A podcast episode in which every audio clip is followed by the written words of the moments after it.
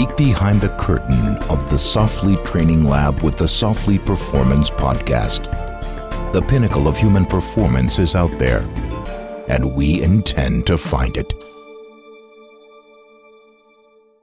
Welcome back to another Softly Performance Podcast, guys. I am fortunate enough to be sitting in the studio with Michael and Keegan of Nonprofit. We, well, me and Keegan had a conversation today about fitness, as we always do, um, talking about movement and how we used to, or we still see today, um, athletes with oversized traps, erectors. I would say anorectors. um, and it doesn't mean that they are efficient movers. And I think this kind of moves well into one being out here now and seeing how you guys do things, um, seeing how well Michael does move, and trying to get other people to do the same thing, and then in line with the strength module um, is a eye opener for me in terms of hey, movement's probably a little bit more important than what's on the weight of the bar. Yeah.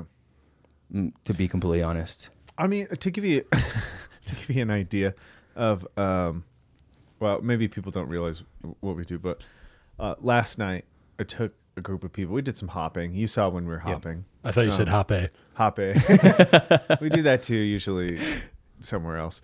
Um, but we're we're just hopping, and and because they're like I like rebounding on small boxes, like maybe six, eight inches, something like that, and we move up to maybe eighteen if Okay. you, you're you know you have some wherewithal. Um, rebounding will teach you rhythm, and I think rhythm is totally ignored in anything. Like and so my idea to like build this into you know the on wednesday nights we move there's no weight included generally speaking. Yeah. and there's no plan either. It's usually like seeing where people are at seeing how i feel. I basically make people do what i feel like doing because fuck them. Like they don't know what they need anyways coming in. no and I, I need to get my thing. And so i usually gear it mostly towards me but if i see how you know somebody moves and i go ah they need help. And last week i noticed when we were doing kind of a i don't know bear crawly uh, pop out thing It's like a movement flow. Yeah. If for lack of a better way to put it for people that are listening. yeah and basic basic like two or three moves um and then sequenced in a line and so um I just watched how people, and it was very like thump, thump, thump, thump, thump, thump, thump, thump, and it was really offbeat. Like how they place their hands, I was like, oh man, that's a, that's a terrible dancer. Like, so my idea was to play a song that makes you kind of want to dance, and I was gonna make people two step for a half an hour. Just so not the two step like in a hardcore show, like not picking up chains, but it could turn into that. Yeah. Right. And that's the whole point is a two step, at least you're on rhythm and you're moving back and forth and then you can half beat it. So bum Yeah. bum bum bum bum bum bum bum bum bum bum bum. And so to watch and, and we you can't do it in big groups, honestly, because it's embarrassing. Like people feel fucking ridiculous, and I feel ridiculous doing it. Like we're two stepping in a gym, looking at each other. So how I set it up is I'd play two or three songs, and they're really fucking good songs. Uh, they like, I think you have to dance to them. or they make you dance. They may, yeah, they like they give you, they give you the urge to be like, I don't care if you like this type of music, you can't help but just be like, oh man, that that's a really good song to dance to. In fact, I'll play it. Is it okay if I play it? You're gonna get taken off of your No, you're good. So we explain like, okay, everybody circle up. I once you feel the beat, you just I'm like, already rolling. You start moving, right? And then you like shrug your shoulders, maybe put some head movement in there. And then one by one, we You're looking go like around- a white girl driving Yeah. a car right now. Yeah, exactly. I feel like a white girl. I'm just missing my white claw. so, so individually, one by one, I go out, I do a little move that's different. Doesn't matter what it is. I don't care. It doesn't have to be complex. You just have to use your rhythm to get into the circle. Do your it's like a breakdance pit. You're just like, now it's your turn. And then you Like go we're watching around. Soul Train right now. Yeah. I get it. I yeah. dig it. Right? It's just We're all dancing right now. Everybody- Literally, head bobs are just going. you can't help it. no, Like, I'm you can't. Anyway, so the point of that is that I think rhythm is inherently more important than strength. It's more important than like if you can find rhythm, you can move well, and you don't really need big muscles to do that. You need to be free of an idea that it's embarrassing. Like I think that's what you're getting rid of. So after we dance a little bit, I put them in the line. They have to go A to B, two people at a time, and you need to get down the floor in a non um, repetitive movement way. Has to be different every single time, Every single time has to be, but has to be in rhythm with what you're doing. or or yeah, or so like link things together, Together, right? okay. And at first, like everybody's really fumbly, they don't really get it. And it- it's like magic. After like three times, and people fall on their head trying to do like weird shit that they have no business doing. Finally, like they realize that no one gives a flying fuck about what it looks like, and they start moving, and they're free, and they actually start connecting shit that I'm like, to, like this guy Tom, you know, he's like mid 40s. He started working out like two months ago. He's never done any of this shit, and seeing what he can do, he's like doing front rolls and Yeah. headstands, and he's doing back rolls. And I was just like, who the fuck is that guy? Like, I've never seen that guy before. Where did you transfer? Totally. transfer where was the transfer at? But he had to get rid of the idea that he looks stupid. We all look stupid. And so that that's mostly where I like I don't know where I was going with that, but to explain the movement thing. Well, what's funny you bring that up because I took a class today. Sam told me about uh, soul yoga Oh, nice. or skull yoga. Or something. Skull, yeah, yeah. And it's it is pretty much you walk into the class, and I got to experience it this morning. I walked into the class, and it's actually a movement flow session with shit. upbeat music, and it's lights are off, and they have different types of low light, red, green, blue, however else, and it changes, and sh- the, the the teacher Hmm. throws on music with it, and it starts in this low dynamic movement flow very basic yoga movements and she's talking about hey guys become free no one cares what you do in here and there was only four of us Mm-hmm. one really good yoga chick that was in there just getting after and I was- believe it's called a yogi. yogi i'm sorry then there was some new new just dropping into town. And then obviously it was me and then some other other lady that was in there. And the new person she had never experienced that. But she was able to flow due to the fact that the lights were off Yeah. and no one was able to look at her and see what she was doing. No matter how incorrect the flow was for her Yeah. she was able just to find that rhythm due to the fact of being free Oh man, I'm gonna hook up the fog machine next time. It's oh well it's he, funny he started telling me this, and I was like, "That's literally like what fucking Michael wanted to do last night." Yeah. it's then like I thought about you too. I was like, this would be a great Wednesday night session. I was like, if we turn the lights off and put that machine that, or whatever that little light machine that Yeah. like shows the stars on the ceiling Oh, or whatever, Yeah, yeah, Yeah. yeah. maybe like a candle or two, just enough so nobody like runs Trips into a over wall. the squat Yep. rack or something. But I, I feel like that'd be really really cool. and it was like this. There was, it was like in the way I, I thought about it, was like, all right, cool. I increased this dynamic, and then I was I was in this threshold of movement flow, Yeah. but I was super free. I was able to get through and flow with it, and then there was an even harder flow. Hmm. And then from there, it was like, all right, how fast can we get back into recovery? Yeah, yeah, yeah. And then all of a sudden, next thing you know, I'm doing breathing work after an hour of this flow session. Lights are off. I open my eyes and it's pitch dark. It was it was an experience, and I came out and I've had energy all day from it. Like it was a different experience I've never experienced. It was a an, a mind opening Interesting. session that I was like Michael and Keegan would fucking love this.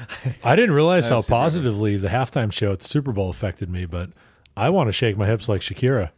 That's funny because I heard it was satanic. Oh right, yeah, no, I didn't find it demonic at all. I thought it was. I was really impressed at that at, at that age. What were they like forty five and Yeah, fifty? Were yeah, they yeah, saying yeah. that they were moving that well still? Yeah, it's like a lifetime of moving allows them to.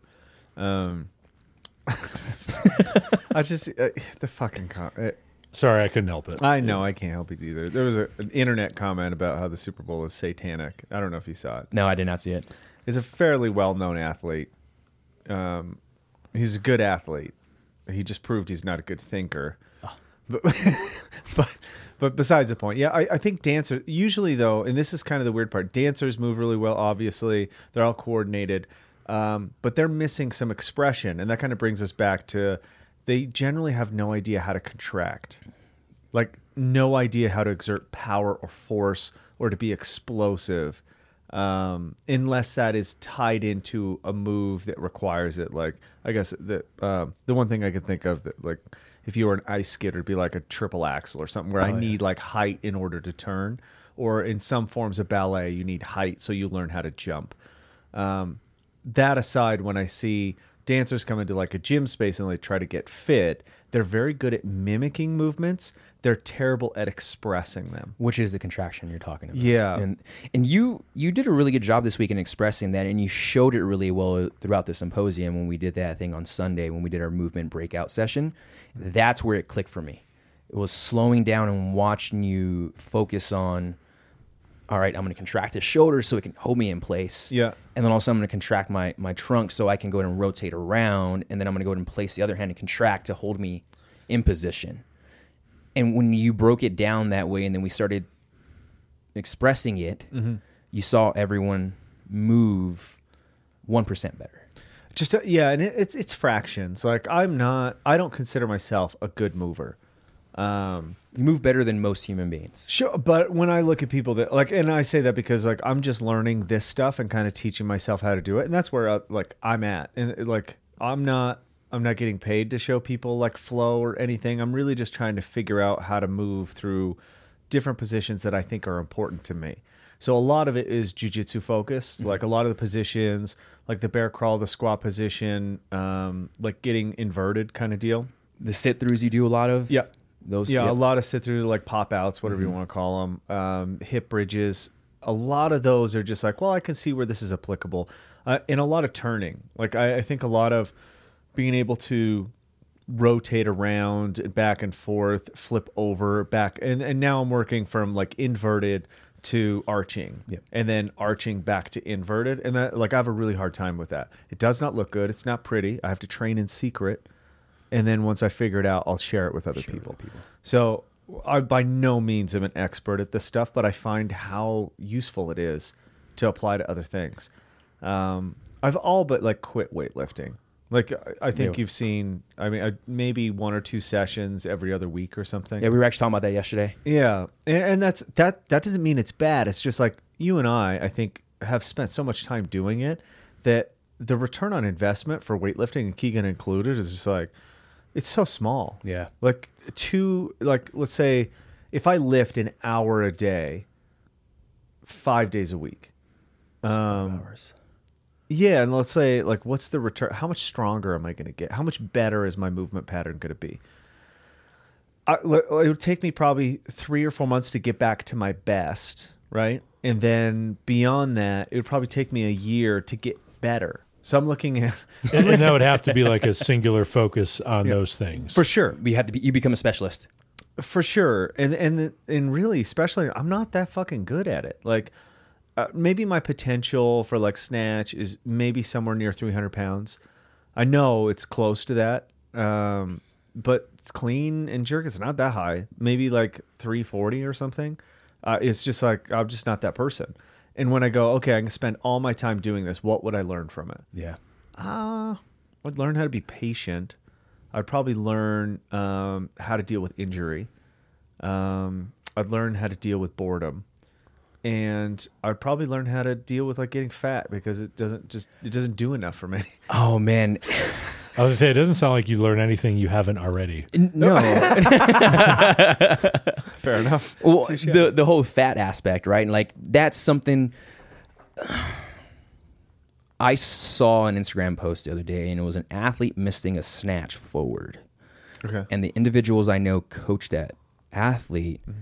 have put on about ten to fifteen pounds in the past two years, just Gains. focusing hundred percent, right? Mm-hmm. Mass moves mass, but at what point does mass become unhealthy mass that doesn't benefit you to move heavier weight? When- Three hundred and sixteen pounds. yeah, was That's say, all- if you want specifics to an individual, at what point does ma- is mass unable to move? exactly. Right. So mass does move mass, and it, but eventually it just becomes solidified. Um, that's a good question. Yeah, It- it's, I mean coming from the world where I mean I know you did it too, but like I went in to powerlifting like 272 and came out of powerlifting like 316. damn. It it almost turns into like a it's an excuse. It's a I don't know if cop out's the right word. Hmm. But you're just like, "Oh, cool, like I lifted heavy today. Like I let's go eat pizza cuz this is working." Because I burnt carbs. Right. And now, right. Because I burnt. I burnt a card. I burnt a carb. And you start being like, well, inflammation, I'm puffy, leverages are better, like I feel stronger.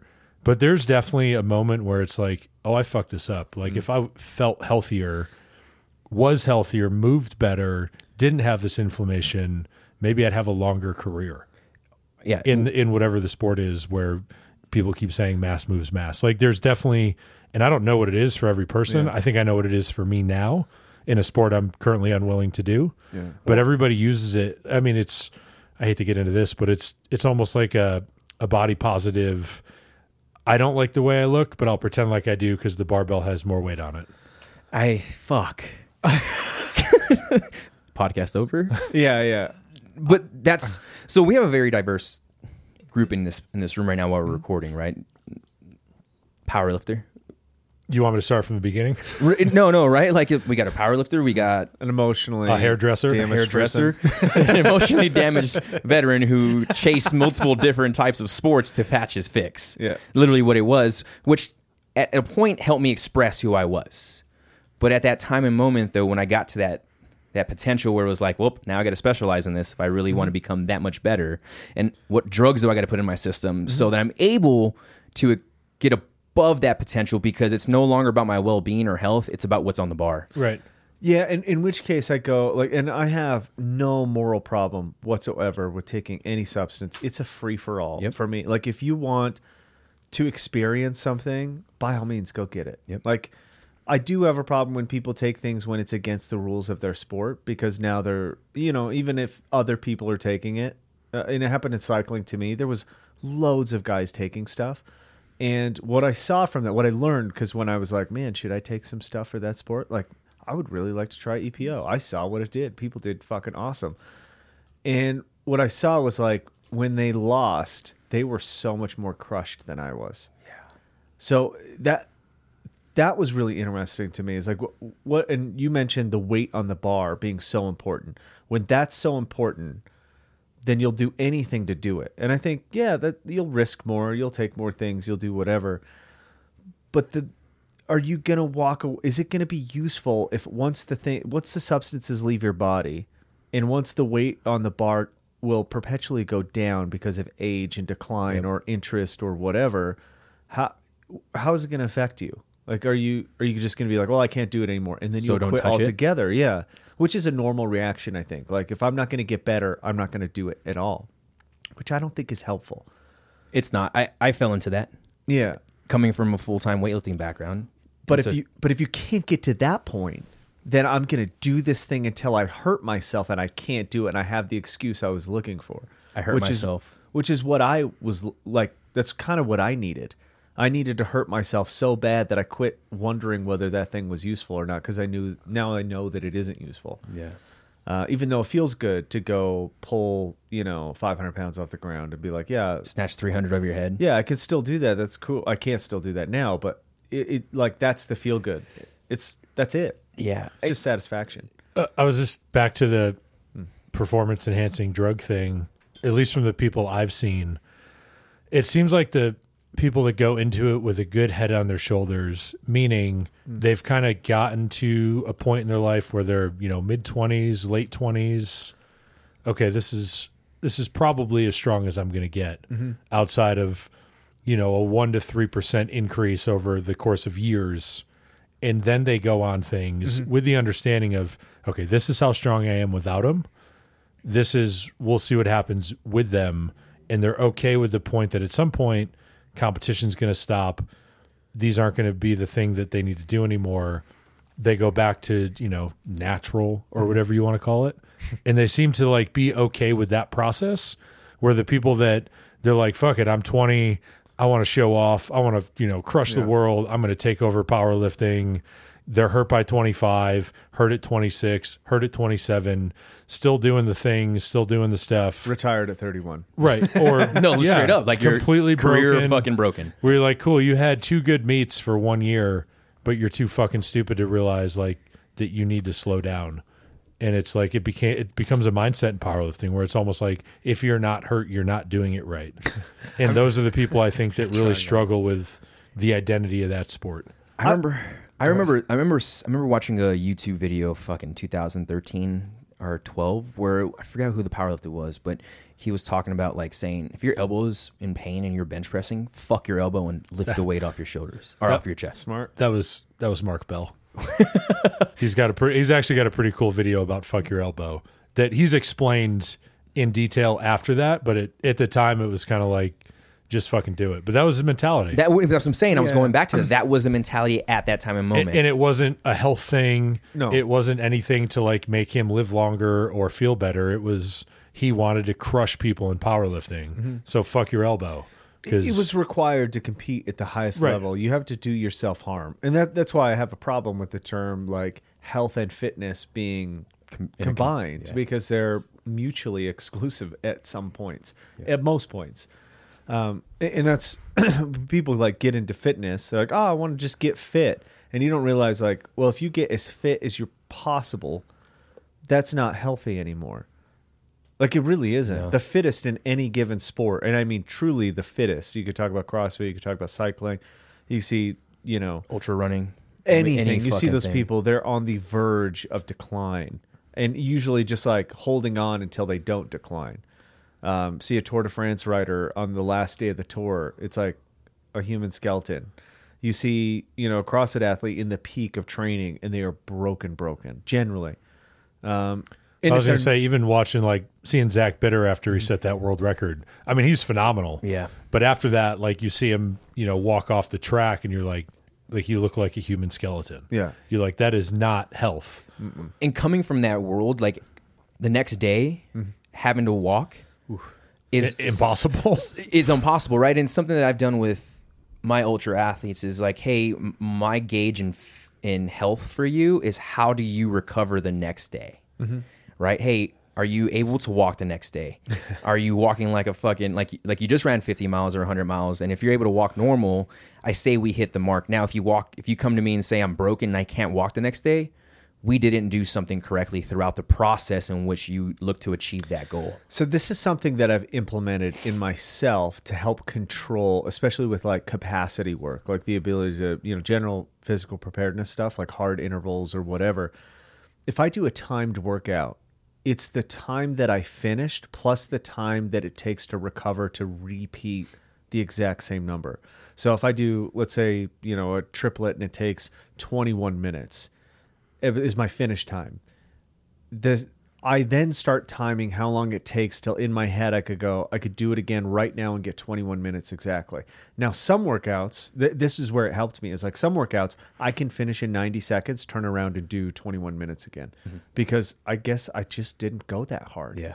Which is good that's training. Like that that that shows me my 75% to 80% is like repeatable, Repeatable. after 2 minutes for sure. If I can't repeat it in 2 minutes I'm lacking base. I need to go back and do really easy long stuff.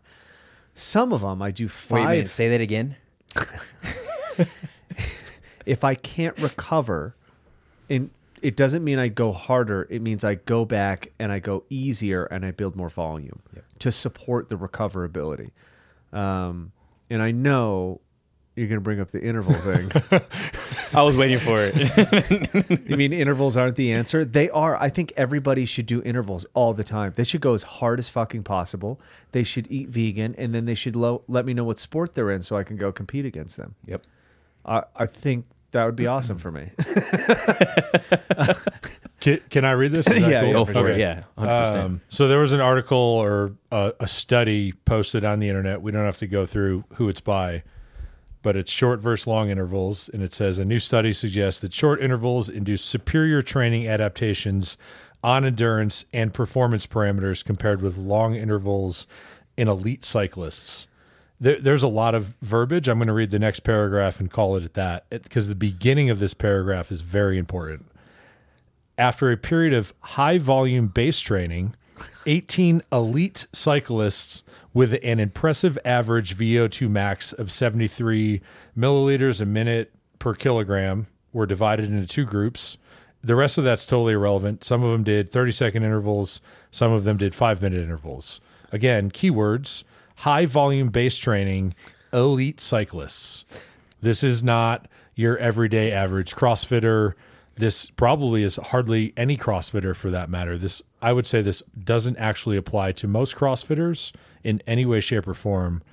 and it's missing the point and it's just leading people down the road that we went down with CrossFit Endurance six years ago, where it was like just run 400 meter repeats and you'll crush a marathon. Or an ultra marathon and go and try and compete and fucking fail on Right. face. Which anybody who tried that realized how fucking stupid it was. And now we're back And now we're into nasal breathing. to that exact same thing. Zing. So, so uh, there was another important part that I think most people miss in that their tests, like what they're using as a, a, a performance prediction, is VO2 max. I was about to go there too. Yeah. And this is like, this gets me every time because they're using VO2 max. Shorter intervals are going to improve their performance prediction. No shit. Yep. It's it's what that system is. it's what it's meant to do. True. And okay, there'll be some tag along from lactic threshold or however you want to measure um, power output, but that is not the determining factor in an elite cycling race. Does not VO2 max. No. So you're performing, you're you're improving a parameter that isn't indicative of success. Therefore, the test is not the test. The test is winning fucking races Yeah. The test, lactic threshold, wattage, whatever tempo, whatever you want to say that you're testing, has it doesn't matter. Like I, we we literally just had this podcast with Billy Innes, who's the kind of USA team development Yeah. for um, For the junior. yeah for juniors. And he was lit- when I was asking him like, well, so how do you select? like, ah, well, there's I mean, there's tons of guys with good numbers. Like they they can test all day long. They put out good numbers. Um, but there's few people that have good race numbers where they're uh-huh. like first, second, first, second, third. You know, most people are all over the place and have good numbers. The guys who win races sometimes don't have good numbers. The VO2 max number is actually a lot lower than the individual who is in second place. Sure, and that that is all but like VO2 max to somebody who's looking for an athlete is all but irrelevant. It really is. I, I can't imagine a scenario what I where I would ever fucking care about that. I don't even care. Like threshold is interesting if you have a monster. If you're just like oh, I just want to see it. Like it's like you know take your dick at and like let's see how long it is flaccid, and then then okay now let's compete and where I think this goes wrong is like people that know they have important like oh I've got good VO2 max I've got you know good threshold they never learn to actually race or they never learn how to, How to compete. express that threshold in a race setting. yeah because it, they think that they're talented so they go use it and then they use it all up and now they're worse than the person who's saving and like being strategic about when they use their effort so Joe Friel talks about this as matches you light a match and go and then you only have you know you only have 10 matches or yeah. whatever so if i'm i feel man i know i'm so much better than everybody and i'm burning matches you'll blame everybody else for your failures too so the, uh, the coming back to the like how i would use these recovery bouts is sometimes i do a five minute effort and i start timing Mm-hmm. you know how what it would take me to match that sometimes it's like 48 hours Yeah. it's like 48 hours and five minutes, and then I could repeat that. That allows you to know when I could go again, which is also a secret into progressive training. As opposed to, man, I'm killing everybody. I got the best numbers. I got whatever. That doesn't mean anything either because you have no idea how hard somebody else is going unless you're in a, a, a real test, a real competition. And in which case, you don't care what your numbers are anyway because you're beating everybody. That's the point of competition. Um, but I thought that was a useful metric for myself, at least. My first thought when you said that was Dante's triathlon. And so far, it's going on almost a year, which I'm thinking may come to a halt in Australia, but who knows? I did I did version two, Yeah, and that was fun. And it did take me a while to bounce back from that. I don't think you could convince me to do even the first one again right now. Yeah. Probably because I'm a little too tied to my outcome on the second one, but whatever. yeah. That, that's like talking to um, Payson about his FKT in White Rim. Yep. Like he beat it by a landslide, and then somebody bested him like the very next week or something. And he went later. the opposite. He went. He started from a different point than what Payson did. Sure, too. Uh, but asking Payson like, when are you going to do it again? He's like, I don't know. Like that took everything, and he's like, I think I could do better. Obviously, like he's not afraid of that, and but what it cost him to set the pace and and like to go that hard, yeah, it's probably be a year before he does it Yeah. again. I was like, so that tells you what you're burning when you're actually going hard, as opposed to man, I have this Fran time and this inside my box or whatever, you know. Or I'm comparing my programming to other athletes that my coach programs for. It's like that could be useful. In most cases, it's absolutely not. Not at all. It's uh, I, the recoverability aspect has been a huge part in how I view training in myself because of the fact that different types of intervals produce different responses in my system that I have to recover from. I know that I can do a zone one, zone two effort mm-hmm. multiple times a week, and I can recover very well from it. Mm-hmm. But then when I start hitting anaerobic power intervals for multiple sets with two to three minute rest in between, I can't come back and hit those same workout again the next week, even if I tried, and not just from a physical standpoint, but from a mindset aspect.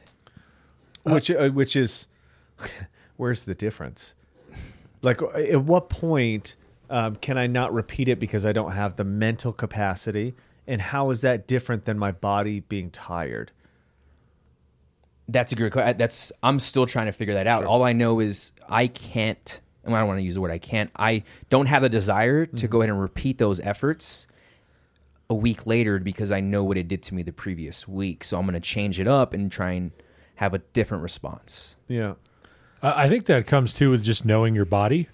Um, because I think the people that do chase performance metrics because they see, you know, their training partner or their Instagram crush or whatever the fuck it is, they base what they want to do off of what they're doing. Where I know, like, if somebody went in this gym right now and did Dante's triathlon and beat my time or my score, I don't know if like that would be motivating enough for me to even give a shit to do it again because I don't know if I can do better. Some of it because of fitness, but a lot of it because mentally I like I know what that felt like.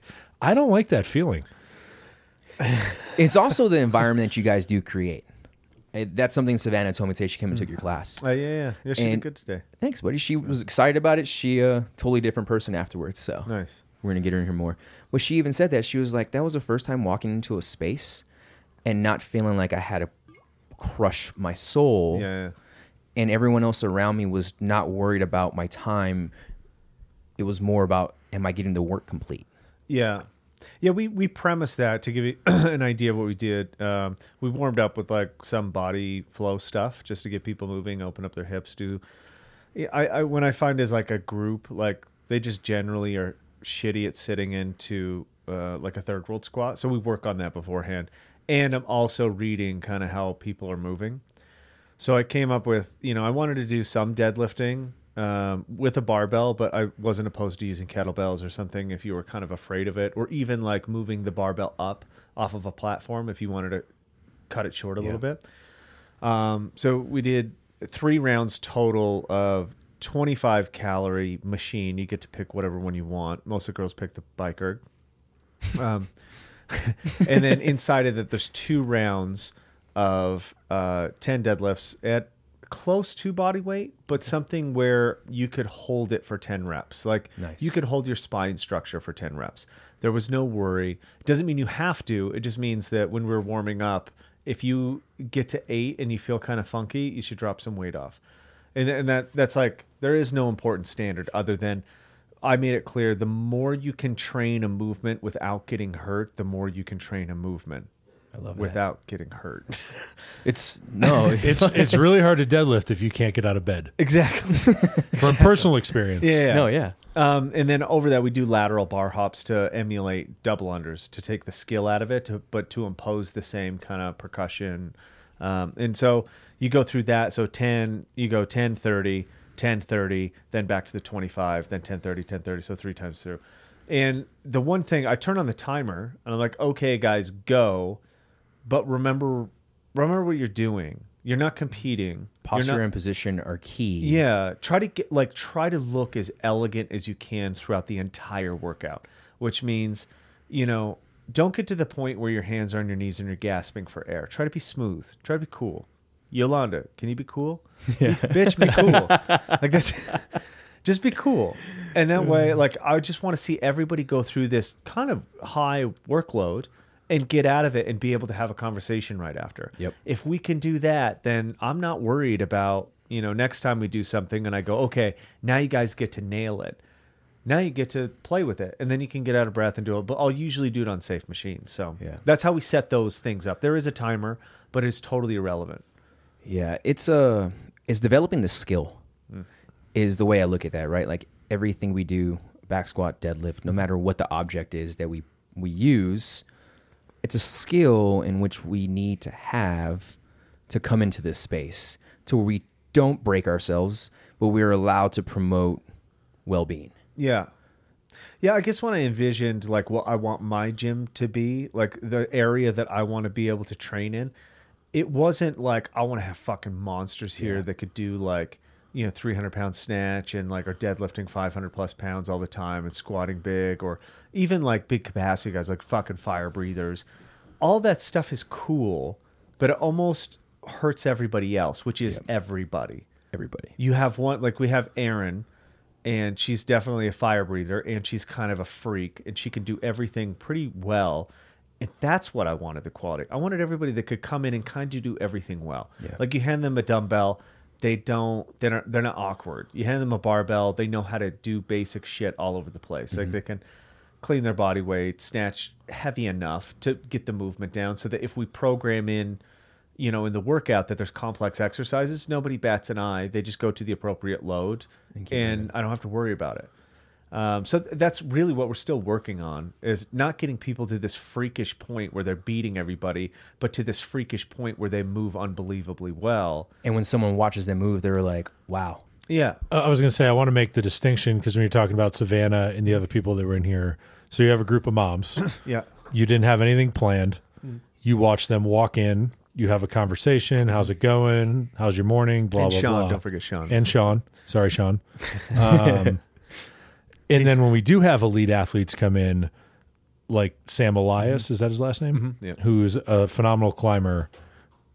The distinction is there isn't one. No. They're treated the same way. The thought process is the same way.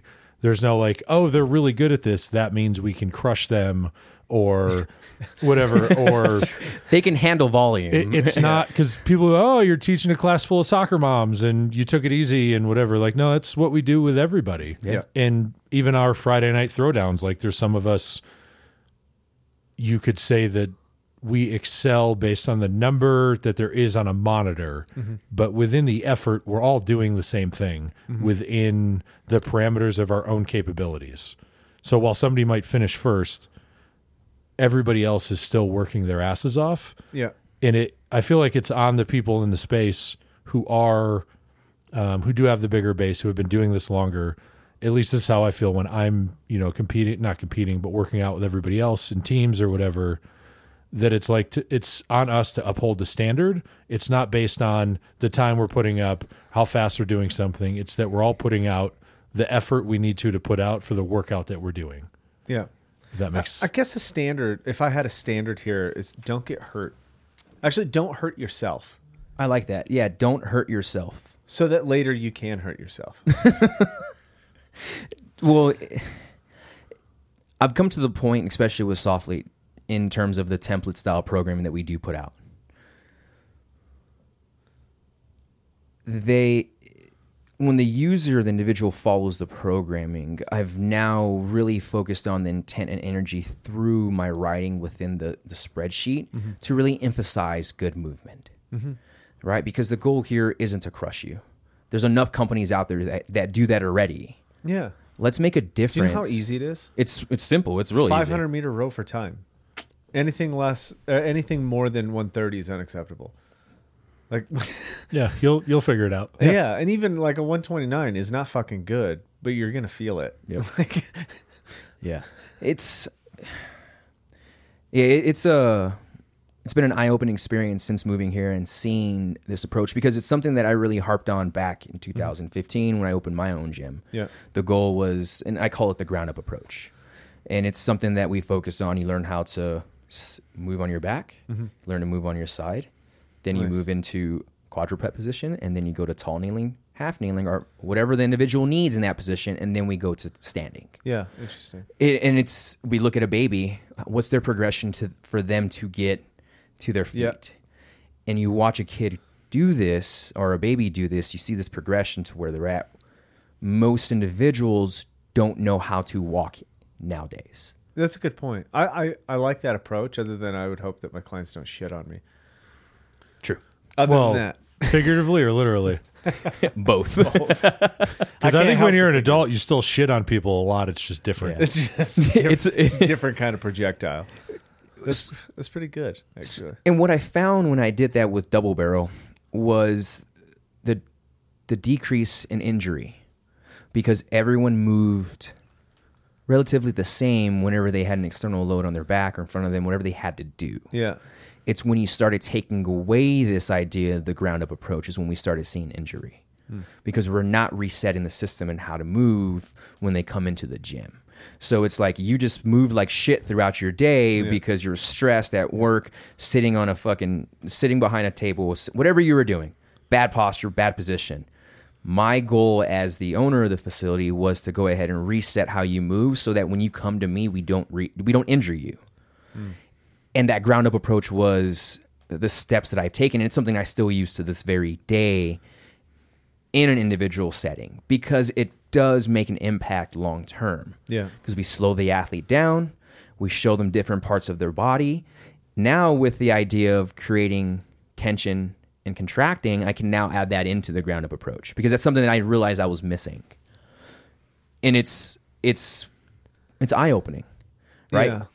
I that's I on that note, like I think all of this stuff should be eye opening.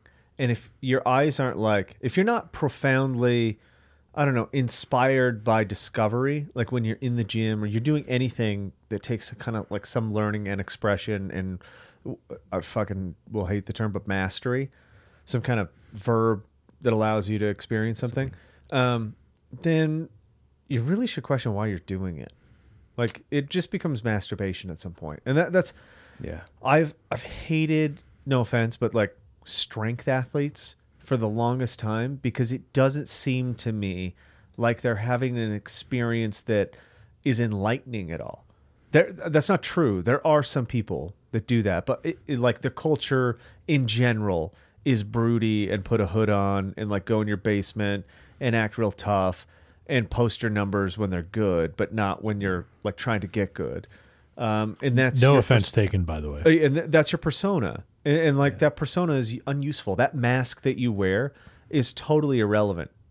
You may be able to move a lot of weight. It does not mean that you are strong. And so when we we set out to write and i wanted to start uh, at the ground up. I wanted to start at what i think the basic for all things are which is the ability to contract. Um, we made the strength manual and the idea was like i want to get away from that culture that idea that I just get in there, work hard, bro. I just fucking I do 110% every day, 110% one rep max. It- because that that doesn't it's unuseful to most Yeah. people, and most people that want to get strong are either uh, they're either like um, I don't know they're put off by that persona or they're attracted to it, and both are problematic like both are unuseful. If I'm like, yeah, I want to be fucking tough, I want to fucking smash weights all day, lift heavy weights, you're you're going to go down that road and you're not going to learn very much and you're going to get hurt and then you're going to be pissed because you're a fat, you know, used to be strong kind of guy. And if you're repulsed by it, you're going to go the opposite way. And you're going to say, "Oh, that's not for me. I don't like strong guys. It, like it's not it's not cool to lift weights. It's not cool to be able to express strength and grunt and yell and do whatever." And you're going to go be a soft, not strong guy as opposed to a used to be strong guy. Used to be. And so there's this like that that's how we wrote the manual for strength was kind of in that light. And then obviously we needed to know where to start. And this is where it was where I'm terrible. Like where I have no idea where to start with Yeah. this thing. I can just start writing words, but that didn't help. And so me and Keegan sat down and it was just like, well, let's just have a conversation about it and see where it goes. And that's kind of how we started. Yeah, and I was I was talking. I think I was talking to George about it the other day. I'm actually, if there's any reason I'm happy I moved back to Massachusetts for a while, is I don't know if we would have came to the same conclusion we did if we didn't have that space between us Yeah. and we were here together all the time and we are like we need to do this like let's hammer it out in three days because like I came for the symposium in September. We chatted and we were like, we got it. We totally thought we'd have it Right? in a couple of Uh. days. and like I wrote out a bunch of stuff. Year you wrote out a bunch of stuff. You kind of put it together. And InDesign, we both looked it over. Like this looks pretty good. And then a month went by and we didn't do anything with it. And then another month went by and we didn't do anything with it. And then I moved back out here. And I think it was like the second day I was here or something. We, you were like, I think we're doing it wrong. And you explained your idea that you had that night. And I was like, you're totally right. But it really was like it because we weren't attached to anything. There was no like, this is what got me to a 500 pound bench. This is what got me to a 600 pound deadlift, or this is what got me to a 300 pound snatch. Like we had no ties to a number or to a performance. So we're like, what what actually Matters. Do we see work? that was when you had me read it before you guys published it. That was that was what I realized in that in that manual was the fact that there was no attachment to a specific thing. Mm-hmm.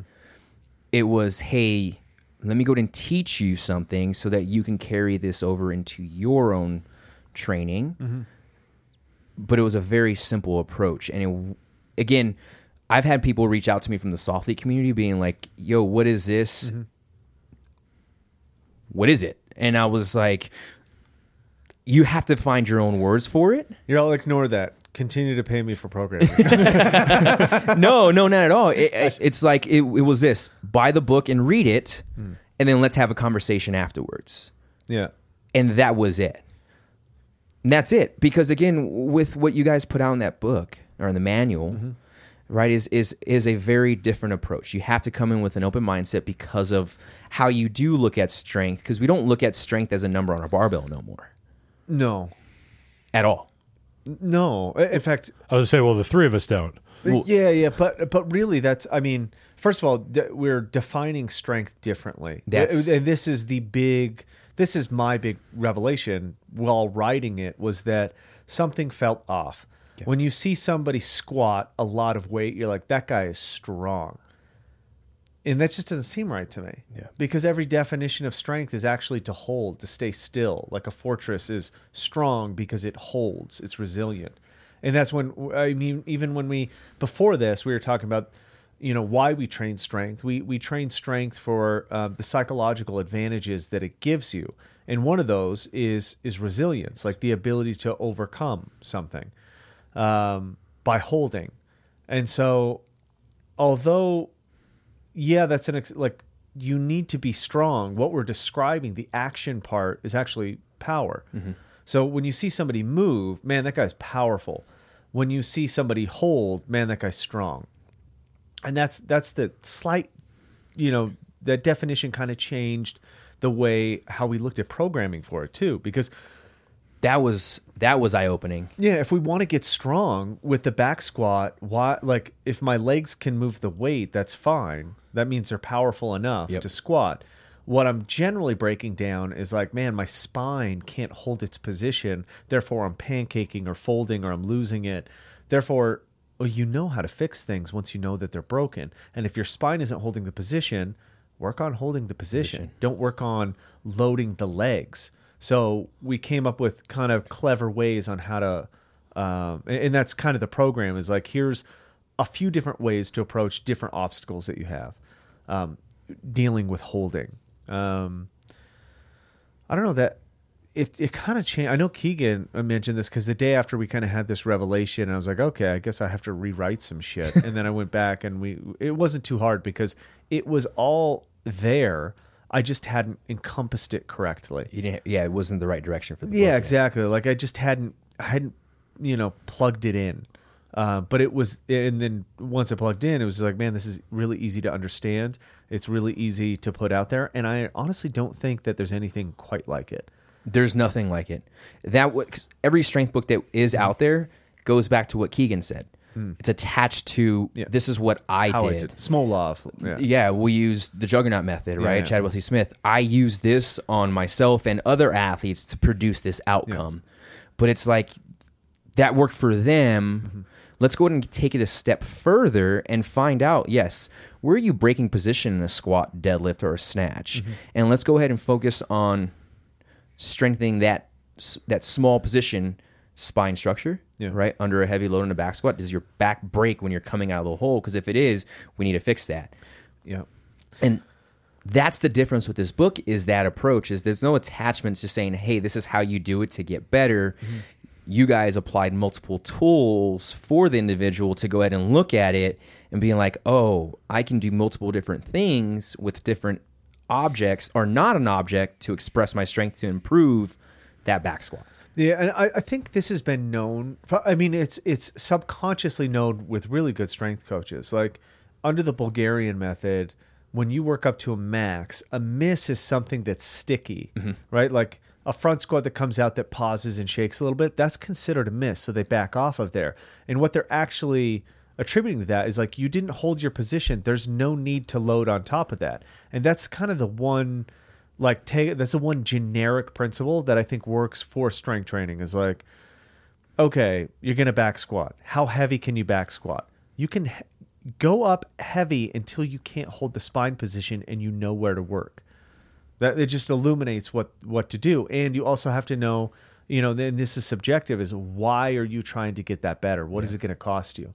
Uh, because although, and and this is tough because we think of strength sports as lifting things and uh, throwing things, and I don't think that's true because you still need something to push against. And this is the other principle that is there is that it is much more complex to contract without something to contract against.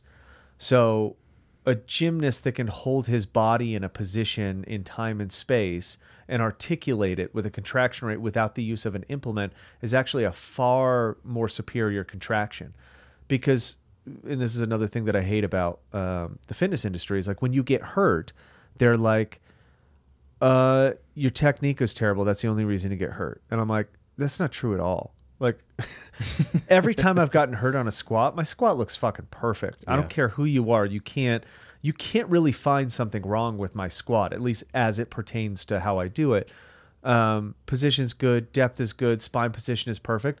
I get hurt because I over contract because I'm not a strong person, which I don't have. Now I define it as an inability to contract correctly. or hold through a position Yeah. position uh, Yeah. through range of motion Yeah, exactly. And I can hold the spine in a position, but that's through over contraction. So anybody that's um experienced over contraction will cramp immediately, and like their muscle can't let go. It's because the neurons aren't sensitive to, or or they're too sensitive to that contraction rate. Once you get above ninety or so percent of what you're used to now, you're in danger of over contracting the muscle, which could lead to some pulls, tears, stuff like that. Um, but the idea is to push that ninety percent up. So now that I can contract against things, now how do I apply strength without the abstraction, without the weight on my back? Can I hold my spine position? And you'll see that in real sports, like that becomes more important, right? So for sprinting, my spine position is very important. For jujitsu, my spine position is very important. football And- players spine position is exactly fucking Yeah, detrimental. Yeah. Like if you have the wrong position, your career's over. done Yeah. I was just thinking back to, I guess it was a year and a half ago when I moved here and, you know, we kind of trimmed the fat, if you will, and started opening up the space on our own. And you were talking about getting weights in here that didn't have numbers on them. and at the time, I thought it was absurd because I was like, how do you know how much you're lifting? Like, how do you know how much stronger you're getting? And now that I feel like strength is more of an expression, it doesn't matter. Like you have two reds and a yellow. Mm-hmm. I don't know what they weigh. Right. Like, I mean, and we've all used those plates, so we know what they mean. But like, you know, when Lynn comes in here, is like, what am I deadlifting? You're like, I don't know. You got a green and a yellow on there. Like, do a green, a yellow, and a black next time. I don't know. Like, it as doesn't long matter. as position is good Yeah, right. yeah, if yeah. and if you can keep holding that for whatever the you know the arbitrary sets, reps, and you know maybe tempo is, like, cool, keep fucking going because it doesn't matter what's on the bar. Yeah. To a degree, and sure, like. You know, people are gonna be like, but linear progression and blah blah blah. I'm like, yeah, you, you will add load to the bar, but the less you can attach yourself to the number, and the more you can focus on the movement, you'll get stronger and more powerful. it's a, while you're you're explaining that process i thought about a good friend of mine spencer arnold who runs power uh performance power power and grace performance mm-hmm. Yeah. and he has some of the top weightlifters right now in, in, in the united states competing Jourdan Delacruz mm-hmm. jessica bradley Marcus Harrison. Dude, I cried when I saw Jesse Bradley break a junior national record. I was at her weightlifting meet, and I literally like there was so much hope on it. Just side note. And No, no, no, yeah. She she made her lift. I think she had bombed the first two, or I Mm-hmm. can't remember exactly what happened, but literally she made it in like a single tier, like you know that old that old. It brings you back. That old commercial where somebody litters in the old Indian. like, that was me. Well, anyway, Jesse Bradley's awesome. She, dude, I've been. I've, I've been fortunate enough to coach in the back with Spencer and, Uh-huh. and at them at a meet and seeing how well they they they do work together. Mm-hmm. But what I was going with that is he's become a very velocity based training approach with his athletes. Mm-hmm. He uses a peak four weeks out and he goes by that. And what it brought me to was is and maybe he doesn't know it. I don't know. I have to Mm-hmm. sit there and ask him. But this velocity based training, we're looking at all right. What's the bar speed on the bar? Talking about the, Bul- Yeah. the Bulgarian method. Hey, you're heavy one RM. If it's, it's sticky and you mm-hmm. slow down coming out of the hole, Yeah. that's a miss. Or hey, you're done for the day. Mm-hmm. What I've seen with a lot of the stuff he's been doing, the articles he's posted, he's focusing on below the threshold number that doesn't create that problem, which now ends up promoting that that strength to hold position longer, hmm. right? That develops speed, right? And then develops the power to come out of the squat or come out of the clean or the snatch is the way I look at that. Mm-hmm. And it's it's something that it makes you think now, right? It's like, wow, wait a minute. What if what if that's all that that style, style of training is? Is just teaching the athlete to hold position better mm-hmm. at lower weights, so that when it is time to put heavier weights on the bar, that's a transferable skill right away. Right, but when you see, I mean, I I see this in probably athletes that have a very limited potential. Yeah. Um, is I guess I was going to call them idiots, but uh, that's not accurate. They're very smart. They just have limited potential because they get in their own way. When they lift with just the empty barbell, they don't lift it the same. And when they like are under seventy percent, they don't respect that weight because it's too easy. Yeah. In which case, they'll never respect heavyweight because it'll just suffocate them. You need to be able to apply what you're doing with less than and move perfectly in order to express it later. And I think uh, the best weightlifters you see, like Mattie uh, Rogers, you know, it's like she expresses it perfectly on an empty barbell. Like her visualization of how it should go for heavyweights is the same. Her her reps look identical when they're lower, and that's that's why she's fun to watch. She moves like perfectly, and now you're just watching her express that against varying weights, and whether she can overcome that stress, the the mental pressure of going on stage or missing one and coming back and and lifting it. That's uh, maybe that's the the the cool thing about weightlifting because at the top level you're seeing somebody express something perfectly. that way, and especially now that she's with Amy Everett Yeah. over there with Yeah, those Amy's guys. awesome. She's awesome. We've changed. She's now changed the approach for Mattie. It seems like Mattie no longer looks at just heavy loads as the way I need to get through. And nothing against Danny Camargo. Danny Camargo is a great weightlifting coach as well, but it's just a different style of coaching, Yeah, yeah. right? And how we approach that. Th- that and uh, like people look at this because we're all coaches in here. We all coach other people, and I think it's worth admitting that you can take somebody to a certain place. Yep. And then it might, even if you could have taken them somewhere else, the messenger matters. Even if you know what they need to do, sometimes you're not the person, you're not the vehicle for them to make it to the next place. So George and I have actually had this Fuck yeah. uh, experience because George now coaches one of my athletes. Yeah. Because she came to me and she George had helped her at Wadapalooza last year, and she came to me and was like, "Hey, I was talking to George, and like before she could finish, I was like, go do it. Like we've run our course. You need something different. Mm-hmm. George is much different than I am when it comes to coaching, communicating, all of that stuff. And it was like, I got you here, but if you want to keep going, you need something different. Yeah. And it was like, I don't like Yeah. you I, I don't do it like none of us in here do it for the money. Like No. half of us in here haven't gotten a paycheck in fucking six months or a year, right? So it's it, it's not about that and it's about being able to recognize like, oh, like this this relationship in this way is coming to an end. Yeah. I can either hang on to my ego and my paycheck in the bottom line and be the guy that's like, I don't lose clients, like everybody stays with me. But at some point, like that becomes toxic. And I don't want to coach people that don't think they should be coached by me. And I don't think I should coach people that I don't want to coach. Yeah. So it's like, all right, hey, this fits. Like, go to George. Like, that's fucking perfect. And like, he struggled with it a little bit. I did. I'm not gonna lie to you because I He was messaging me and calling me, and he was like, "You sure?" And I'm like, "Dude, I'm totally on board. Like, go do your thing. Like, I trust you. I respect what you do.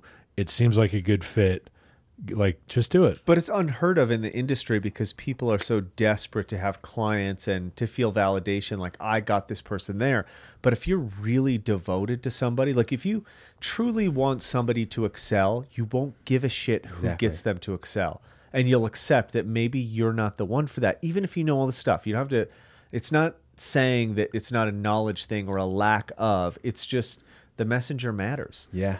I was like, I've seen plenty of people, and like I've coached Erin quite a bit, but I've seen plenty of people make her do things that I was unable to do, and I never get mad at it. It's like, it's like it's aw- because I benefit. I get to see somebody excel because of their expertise or the way that they talk to her, or even if they're saying the same thing that I was saying. It's through a channel where her ears are open to it, so she's more likely to make the changes that she needs. Yeah. And it, it goes the opposite way too. And we talked about this last night, seeing an athlete who thinks they know what they need, go to another coach and then completely break. Mm-hmm. And being like, what the fuck? Yeah, yeah. You know? I guess I kind of feel like if how do I want to word this? If you say that all you care about is like the athletes excelling, mm-hmm. but then you're unwilling to let go of that, I, it's because you're attached to seeing yourself excel. Yeah.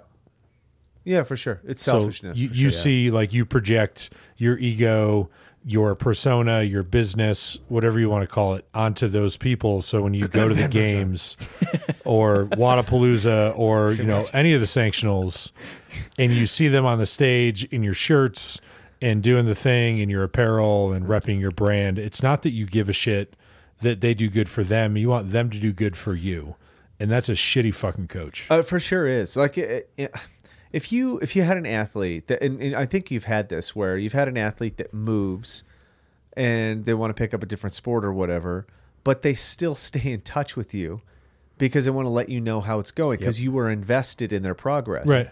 And to and maybe you'll bounce and and you've just become an asset to them. Yeah. Right. Even though you're not programming the thing or getting them to do the thing. Yeah. They want, hey, I'm doing this. I'm feel, hey, I'm been told to do this. What do you think about competing in this? Or how should I handle this?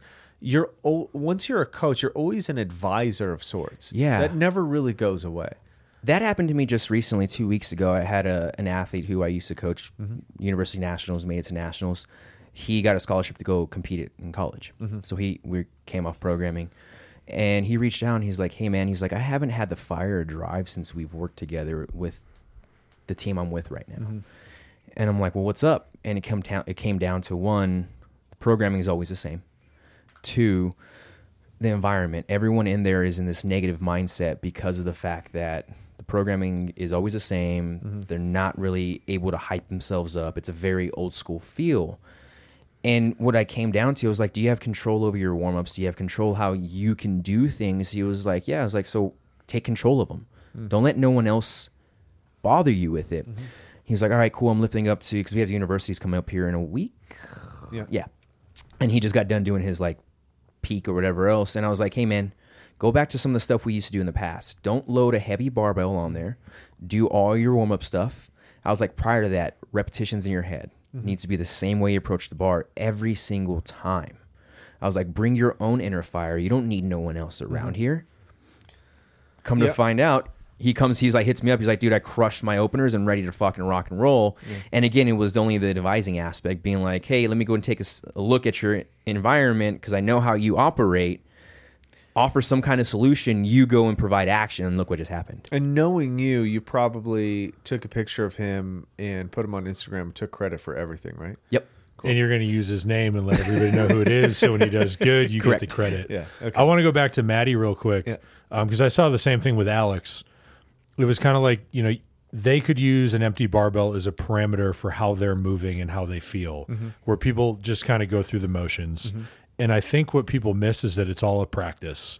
Yeah. And I remember when I, I don't know, I was probably like 12 or 13, I went to a basketball camp and one of the guys there was a coach that all he did was work on shooting with like the most elite level basketball players like in the NBA And this dude to explain to us how your shot shouldn't change, and no matter where you are in the court, it should always look and feel similar. Mm-hmm.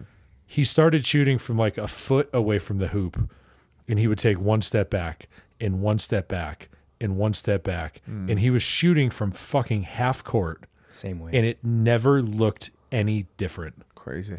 and you're just like, oh, that like that So to is me. that mastery? That I was gonna say that to me would be mastery. I didn't know that at the time, and I have not thought about that till right now. But like. I was in awe of what, like because you could tell like practice after practice, repetition after repetition. we had this today because I had my privates with James uh, in jujitsu, and Sam came with me to be my dummy. Nice. and um, we kind of got stuck because we're doing some open guard stuff, and I, I just get kind of obsessed with open guard because I think it's the most frustrating position because you have to engage, and so you're the one who has to engage, and so you're trying to set things up, and they're trying to set things up, so you get there's so many traps. Yep. It's like infinite. And so for some reason I, we got caught in because we're doing some sweeps and then you end up kind of an open guard in this knee knee cut. And uh, the principle was really interesting because we finally got to the point where we're like, okay, if this happens, this happens. If this happens, this happens. And then if this happens, you do this. And then from those position, two other options. So it becomes pretty complex Yeah. pretty quickly. Like three moves and you have basically 18 things to practice. Um, and so after a half an hour, just like these are the basic things, James is like, okay, don't train, practice. And he said this very, like, very specifically because he saw the inclination for Sam and me to give too much pressure. And he goes, literally, like, think about it like you're learning a line dance. Like you go step, step, move, step, step, move. And then you go step, step, move. And then you start, Speed but, up but there's no pressure yet. You're just get your foot position right, get the, you know, the changeover, the switch. And then he was right. Like after a half an hour of drilling it, like those three positions are very good. Uh, And I mean very good for somebody who just learned them. Um, but they were ingrained into you for a long term. yeah, they're they're like they're in my head and I can't stop even because I you know I wasn't training. I was actually practicing what I was supposed to do. Um, and then it was like Sam got them so well that I gave him a little pressure. It worked anyway. He gave me a little bit of pressure. It worked anyway. We started training. We could both do it on each other. That's awesome. Now that'll fade and it'll come back as we practice more and more. But the idea was that you slow everything down so that the practice look so the movement looks perfect, and now you can add speed to it. yeah. But until then, I I got I rolled with you guys, Mm-hmm. and and I do bring a little bit more intensity than I and I, I realize sometimes. I know Sure. that. One thing that I did learn when I was training over at 10th Planet Oceanside Mm-hmm. was It doesn't work. not just that was the the aspect of slowing down. Mm-hmm. They were really big on that, and and because uh, what's his name, the owner of Eddie? Ocean- no Oh, Frankie, uh, Frank, uh, they call him the Freak, Mm. but he's a big time. His background's a big a break dancer oh okay, big time break dancer. I mean, that's what he did. Yeah. And when he brings his coaching into the practice of jiu-jitsu with no gi, Mm-hmm. that's was what it was. It was like, hey, we're not going to get after it. This is a goal, a time to practice and flow through everything Mm-hmm. at a very slow speed, and there's no pressure behind it. And that's something that I've hearing you talk about it too. Mm-hmm. Uh, Is that is is that a normal thing in jiu-jitsu, right? Let's slow down, or is it always just train? it depends on where you go. Like I, it depends on the background too. I've been to gyms um, that are very wrestling based, and they're very like shuck and drive right from the go because wrestling is athletically based. It is powerful because it's speed, like speed kills in that. Uh, not that technique doesn't, but it's rare for you to see wrestlers slow everything down and work methodically. Granted, there are those that do it. Um, but I've been to jujitsu gyms too where they think that speed kills. Like, just be fast, just be first. Um, but in general, the like, uh, I think it's a general rule in jujitsu gyms where everything just goes. They turn the volume down on everything, and they analyze every little thing where your where your toes are pointing. So you know where your knee is, where your body position is, if your head is up or down, whether your chest is in or out, and they really try to like, it, because it it's done in retrospect. Yeah. Like all the guys that are the best at this, they get good at it and then they learn how to actually teach it. So you're missing a lot of these things when somebody shows you something. Yep. You're missing the nuance I think somebody who's really good at jujitsu, they can feel exactly what that person's input is, and then they can do the technique based off of the input. Somebody who's bad at jujitsu can literally know all the same moves, but they can't feel any feedback, so they can't feel the timing part. So you'll you'll have to come with us someday. I went with Michael like two weeks ago for his private, and he's been talking about this Johnny dude at nauseum for a fucking year and a half. and I'm like, all right, Jesus Christ, let's go meet this fucking Johnny dude. I didn't even shake his hand yet, and I was like, this is some dude that I need to learn from. You like just you could it. tell by the way he carried himself. And then he started talking, and like I'd watch him show Michael something, and then Michael try it, and come to the point that you just made about like actually learning it if you understand the positions and i think this goes for any sport like if if you really at like a base level understand and are intimate with the positions then you can recognize somebody else doing it to you because you understand what it feels like. Mm-hmm. But if all you do is effort and intensity and explosiveness then all you feel is effort and intensity and explosiveness and that doesn't teach you where to go when somebody's trying to do something it, it leads me to this is the, the amygdala I'm saying that all fucked up and the hippocampus Yeah. what happens is when we don't practice those overtake the frontal lobe which now shuts down any learning or rewiring of the brain to an extent right? Because we're talking between training and practicing. Training, you're going to go ahead and put forth a certain effort over 80 to 90% most times. Yeah. Right? What ends up happening from there, lizard brain kicks in, Mm-hmm. the prefrontal cortex shuts down. Right. We now go into this at, into this idea, and I think we've been like we go back to the 2014, 2012 idea of where all it is is high intensity work, is where we see those two pieces of the brain are overdeveloped, and the prefrontal cortex now is small. Now, by slowing down and reteaching someone how to practice, we have now shut down those two parts of the brain. Prefrontal cortex now is open. Hmm. And now we can do the rewiring. And that is actually something I've relearned through the ground up approach. Yeah. Right? Is okay, cool, let's go ahead and reopen you in the right way so that you can move properly to where it does ingrain a new movement pattern. It does promote a healthy well being in how you approach something. Yeah, I have a tough time. I'm not sure about that specifically. Um, I haven't learned. I think I know what you're talking about. There are points where I know if you have like, if fear is kicking, right, the amygdala will shut down other receptions Other in order for self-preservation. Um, in which case, you're kind of closed down. I'm not going to say closed completely, but you're you're closed down to anything else other than survival. Yep. Um, so if somebody has a fear of jumping or whatever, that that you kind of have to trick them into that. So I'm not quite sure of that. I go back and forth on a little bit simpler premise of um, I'm going to tell them logically what I do, and then I'm going to have them feel it, and then I'm going to logically explain or have them explain to me what they feel. And th- those three things should line up perfectly. And when they don't, I'll know. Oh, we're too far above that threshold. Yeah, yeah. It's just feel, think, feel, think, feel, think. And if you can't, um, if you can't feel it, you for sure can't think about it. So you kind of like, oh, this is what a squat feels like. Tell and like pause. Where are your hips at? Like in relation to time and space. Tell me logically where they're at. Give me a position. Are they above your knee line? Or are they below your knee line? Yeah. Some people can't feel that. Where's your shoulder and your hip in relation to your knee? Is your shoulder over your knee or behind your knee, or is it symmetrical? In which case, you're pancaked. Can you feel that you're pancaked? So now, when you think about it and you feel it, come back up, make your shoulder be back from your knee line, and then we'll feel that together. Like I'll go down with you, you see me. Now I want you to look like how I feel. Yeah. But how do you do that when you write out a six to eight week progression for the individual without ever seeing them? you want me to answer that? well, and this is this is a good question because I, I mean I've been fairly against remote programming in the past, uh, but there are like, and you know, I I will turn someone down if I don't think I can teach them remotely, and I've done it way way more than I've accepted. I've turned people down for. Hey, will you coach me through this? And if it's like uh, Luke is a good example of that. So I coached Luke starting last year.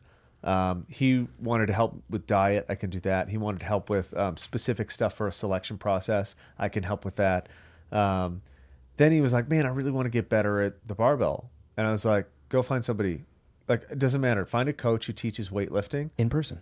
Go to them and have them analyze you and change you because weightlifting doesn't happen online, like through videos. You need technical help, and then I can help you progress it. But and, and he did just that. He found a coach up in Seattle. He went and learned a couple sessions from him. He came back. We analyzed it. I gave him some more to add on to it. He went back to the coach. Then he finally came here. I gave him my bit. And now you saw last week kind of like how it's progressed. Yep. So that's like six months of not so intense trying to get after it. Yeah. But he's moving better. He still has a lot of bad habits, but that's just time and exposure.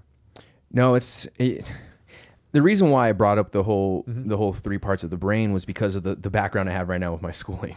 Oh, yeah, It yeah. is because of the sports psychology background and how I'm understanding it. But you you literally just put into words in the most simplest form for me. It's like if I see an athlete and I tell them, "Hey, go ahead and lower the bar down to above the knee," and they put the bar below the knee, Mm-hmm. Yeah. that right there, I already understand that oh, they're nowhere in the headspace to Yep. even know what they need to be doing, and we need to reset and slow down again. Yeah, either they don't logically know what above go, or below means, yep. or they can't feel what below or above means. So those two words, Yeah. logically and feel. Yeah, and I I, I, I, I I cross them between intellect and intuition. Okay. Which is feeling and thinking for me, which I have a problem feeling. That's why we're best friends. Yeah, because he I, feels, I have a problem think. thinking. Right. I have too many feelings. Okay. oh, that's great. George hasn't figured out how to separate the two. I'm learning. I mean, I and I overanalyze everything. And I said this to a guy that was just introduced today. We had a phenomenal discussion about jujitsu, talking over the phone. Uh, hopefully, we'll get to collaborate on some stuff. But he was talking about how much he cares more about the process of thinking than commerce. And I was like, I totally agree. Why aren't we actually compensated for overthinking as opposed to overselling? Uh, and that, like I do think overthinking is a tool. It can it's a trap too, especially for people like me that overanalyze, overanalyze, and then now I'm lost because we usually say um, uh, complication is suffocation. Um, if you're not prepared for it, Yeah. And I say like I don't like to spend send people down holes because I get lost in them sometimes. Uh, but I've had to learn to draw back to the think, think about what you're doing because I need to learn how to feel what I'm doing. And that's kind of what body flow to bring us kind of back around is like that's really helped me because there are no instructions for that. Like It's only all, feeling. all rules are broken in in the way we teach it, which is there is no such thing as a bad position. There's just bad preparation of the tissues. So I can like what's bad? Is my heel lifted? Is my knee over the toe? Is my hip or is my spine bent the wrong way? Event all of those are yes. You will be in a physiologically compromised position, quotes, um, that a physiologist would be like, don't do that. You're going to hurt yourself. But we know people can do it. So therefore, what's right and what's wrong? Yeah. Um, there's there's no answer. You could potentially get very hurt from it, but I have to feel whether I'm going to get hurt, not think about whether I'm going to get hurt. I have to go, ooh man, when we started developing the crane walk, I I almost broke my fucking ankle the first time I did it because it was way too much pressure and just had unprepared tissues. Tissues, yeah. And so I slow, I backed off after almost rolling it really badly, and I was like, okay, it's safe. Um, and then I just try, okay, how can I, f- how can I get better at this one thing? How can I make this part of my body stronger? So it became a challenge, and then eventually I could link them together, and before long I could do ten of them in a row or whatever. Yeah. Now it's not a problem, but I had to like back off, go back, feel what it was that needed to be changed, and then change it. Yeah, one thing you said this weekend was the transition is the most important part. Mm. The transition through each movement is where we can probably see ourselves getting hurt the most because of the lack of contraction throughout that through that transition. Yeah, that's based on a theory that I'm developing way ahead of where I should be as a blue belt. In in life or in Aren't jiu-jitsu? Don't we always do that shit? I, I do, but I'm trying to conceptualize like how to help me learn jujitsu, and if I can get a roadmap where people like things belong. So generally, people like they get ahead of themselves in the fact that they want finishing moves. Yep. I learned a long time ago finishing moves are totally irrelevant. They, they just don't matter. Yeah. They do if you're gonna like win a tournament or something. But if I'm so focused on the finishing move, I miss all the other things. So I've backed away and I've built this model for myself. Maybe it'll help somebody else, but I think it, it's applicable to physicality in general. So there is position, mm-hmm. right? Position is held with pressure. That's contraction. That's what we consider. Now, this could be you versus you, you versus an object, or you versus another person. Those are all kind of the same thing. But in order to hold my position, I need pressure. So I need leverage, I need advantage. Those are my tools. If I have equal pressure back or overcoming pressure back input um, against my output, I need to transition. Yeah. It means my position is is compromised and I need to move. In jujitsu, this goes, you know, I, I have side control. I'm holding somebody with chest pressure. They use their elbow on my hip and their elbow in my throat to pop up my posture. Now I have equal pressure because I can't drive down. They're creating space. So I no longer actually have the position. But if I know that, I can transition to another position before they can. It means I still have the advantage. Yep. Um, so we have that. You can use uh, pressure from position to transition to another position, or you can use time. Now there's time, and then there's time within time called timing. So that's everything is on a cycle, right? Everything is on a beat. There's a rhythm, like we first Go talked back to about. that. Yeah, go back to the rhythm. There's a rhythm happening. Even if my pressure is solid and I'm holding, there's pulses of him checking. He's trying to upa, he's trying to hip, he's trying to escape somehow. He may not know it, but he has maybe it's erratic, but he does have a rhythm. And so if I know he has pressure and he's pushing, but he can't hold, he can't just push indefinitely because I'll grab an arm and I'll go with Yeah. it. So he's pushing, he's testing, he's testing my hip here and there. He's trying to find the weaknesses of my position. But he's setting a rhythm for me. Yeah. So he pushes, let's go, pushes, let go, pushes. I take that and then I move and I transition. So I use position, I use pressure, and I use time to advance my position. I like to go back to the word feel Okay. because you're able to feel all of that to be able to understand logically how to connect everything to flow through that transition. on the big on the larger scale i am numb in jiu-jitsu Okay. i'm learning to feel. What i think expertise is is being sensitive. Ah. I think expertise is sensitivity hmm. right? Like nuance. It's like if you see so do you know anything about sushi? A little bit, not okay much. so the if you go to a place and they fry it that's not what i'm talking about No, no, no. so there's sashimi, which there's expertise in the thickness of the slices of the fish give it the flavor, right? And there's expertise in how they how they move the fish into the temperature that it's at. But in nigiri, where they put a piece of sashimi, sashimi over rice, there's a certain amount of rice that goes with a certain amount of fish. Oh. This is done by feel. So in a traditional, I might have this number wrong, uh, but from when I learned it, this is a while ago. There's 72 grains of rice in one nigiri. You have to be able to feel 72 grains of rice. Oh, They don't count them out individually. They do Oh wow. if you're testing. So somebody who is a master at sushi can feel 72 grains of rice and they can feel the perfect thickness and temperature of fish before they prepare it and give it to you. That's the kind of sensitivity an expert has. Just like when you watch somebody with a barbell who's an expert, they know that the barbell is an eighth inch off the thigh at all times when it's past the second position into the hip. Right? Yeah. That's a sensitivity. And in jujitsu, it's the same thing. It's like they can feel where that person's spine is without looking because of the like if I close my eyes, I can't do it as well as somebody like James or Johnny. But if I close my eyes and I'm riding somebody's belly with my knee, like, you know, I can feel now when their spine turns a quarter towards me because I can feel the weight shift and I can feel their shoulder rise up, and which means my shin is like a you know 35 degree angle or something. So I know that they're actually going to escape as soon as I feel them touch my knee. I need to transition because they're going to have leverage because I can feel them gaining power. Yeah. And so I, I try to think about every subject, you'll just be more sensitive. And so in writing, your sensitivity is to how powerful the words are, not just ba ba ba ba ba ba ba. You feel the flow of a paragraph. So I start it with a short sentence. I um, illuminate it with a slightly longer sentence, and then I crescendo it with a long sentence, and then I punctuate it with a short sentence. That's a paragraph structure that allows somebody to be sensitive to the words that matter. Hmm. Talk about overthinking. It, it's it makes sense though. it makes sense though. Like we talked about yesterday, we missed a snatch overhead, and I was like, "Oh, that was out forward." Yeah. But that's a sensitivity to from doing a specific skill for a long time. Mm-hmm. Fucking love it. Yeah.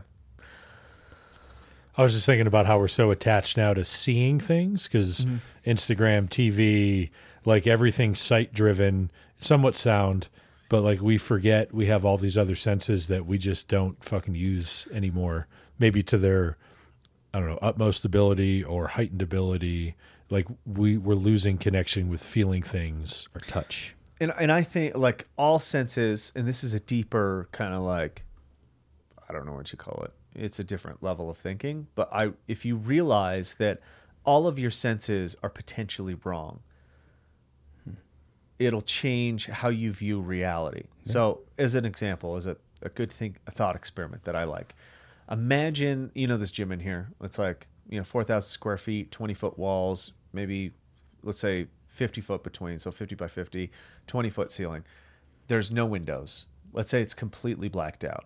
You're stuck in there, right? You in that black box. How long before you become sensitive to the world around you? Right? It I know would- what we're doing after this. it wouldn't take long until I can hear the traffic on the bridge. That gives me a sense of like lateral movement. And then maybe a bird flies over and I know that there's a roof. And I know based off of the echo of things or somebody walking outside of it, a crunch of the snow, something like that, I start to build a world without any input. Me in the dark, I will build what I view the world as outside based on echolocation or sound or ricochet or whatever. That's just how we're wired. Yeah. People that go blind develop this naturally. Uh, echolocation and other ways to perceive the world.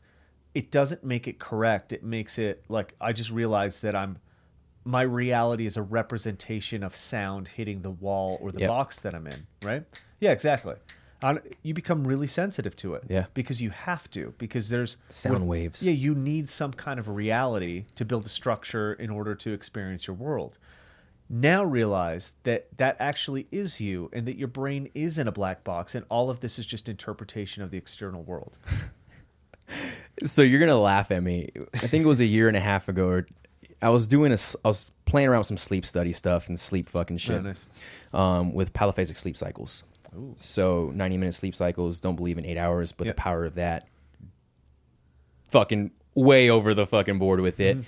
But it led me into uh, TED talk, and I forgot the individual who it was, but he was a blind individual who uses sound waves Mm-hmm. to actually walk around and understand his area And he can like ride a bike and, and he shit. can ride his bike yeah. and stuff. And I was like, man, what if I just fucking for three hours? Yeah, for three hours a day, just close my eyes and do that and see how well I can go ahead. And I was literally gonna walk down this path for a month. I have a better one for you.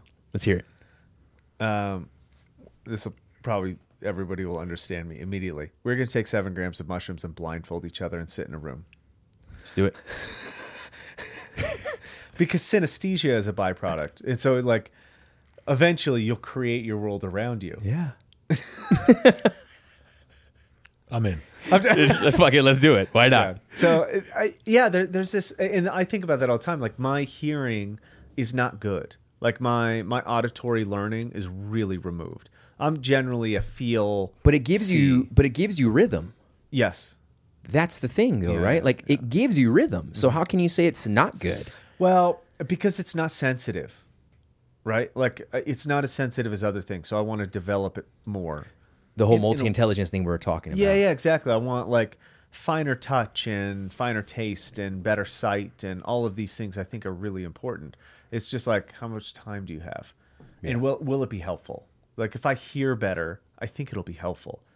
Uh, mostly because I'll listen better, which means I have the potential to learn more. But right now it's like la da da da da. People say, and then maybe a word catches. I'm like, what did you say? Because I didn't hear ninety percent of it. And just like when I'm in jujitsu, they're saying hundred percent of things, and I'm getting ten percent of it. If that, if I'm like lucky, If you're lucky. I'll retain ten percent of it. And so that's why, after a year, the third time they teach something, it comes around.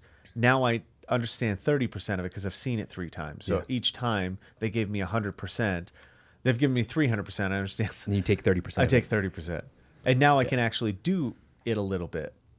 Like, oh, this move makes sense. after a year. after after yeah multiple years. exposures and multiple years i got a, a percentage of that and that's uh, somebody explained that it really helped me um, calm down with jujitsu because they explained you know it's not going to make any sense for a really long time. It's like walking in in the middle of a movie. And he's like like just use that. I think it was josh tyler told me this. He's like look each move that they show you is like a still.